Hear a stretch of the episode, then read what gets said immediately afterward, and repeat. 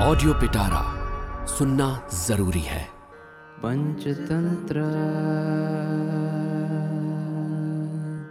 नमस्कार मेरा नाम है रिचा और आप सुन रहे हैं ऑडियो पिटारा और मैं लेके आई हूँ विष्णु शर्मा की लिखी संपूर्ण पंचतंत्र की कहानियाँ। इस कहानी का नाम है लालची ब्राह्मण और सांप। किसी जगह हरदत्त नाम का एक ब्राह्मण रहता था। खेती का काम करते हुए उसका हमेशा निष्फल समय बीतता था।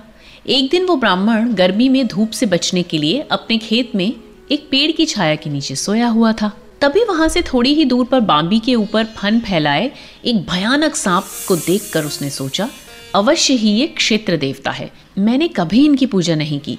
इसी कारण मेरी खेती नष्ट हो जाती है। इसलिए आज मैं इनकी पूजा करूँगा। ऐसा सोचकर वो कहीं से दूध मांग लाया और उसे एक मिट्टी के कटोरे में डालकर बांबी के पास पहुंचकर बोला, हे क्षेत्र देवता मुझे इतने समय तक पता नहीं था कि आप यहाँ रहते हैं। इस कारण आपकी पूजा नहीं की। क्षमा कर दीजिए। ऐसा कहकर और दूध पिलाकर घर चला गया। अगले दिन सुबह उसने जाकर देखा तो उस कटोरे में एक स्वर्ण मुद्रा रखी दिखाई दी। तब से वो रोज अकेले जाकर दूध देता और एक स्वर्ण मुद्रा लेकर चला आता।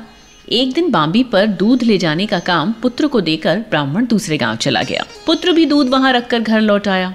दूसरे दिन वहाँ जाकर उसने एक स्वर्ण मुद्रा देखी तो उसे लेकर वो सोचने लगा, ज़रूर ये बांबी स्वर्ण मुद्राओं से भरी है, इसलिए इस सांप को मारकर सारी स्वर्ण मुद्राएँ एक साथ ले लूँ।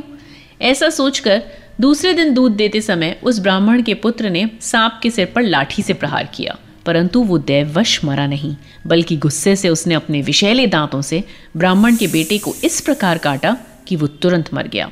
उसके बाद उसके परिवार के लोगों ने थोड़ी ही दूर पर खेत में चिता लगाकर उसे जला दिया। दूसरे दिन उसका पिता वापस आया। परिवार के लोगों से पुत्र के मरने का कारण सुनकर ब्राह्मण सांप के काम का समर्थन करता हुआ बोला, जो अपनी शरण में आए प्राणियों पर कृपा नहीं करता, वे निश्चित ही इस प्रकार नष्ट हो जाते हैं, जैसे पद्मवन से हंस उड़ गए थे। लोगों ने कहा, वो कैसे? ब्राह्मण कहने लगा पंचतंत्र।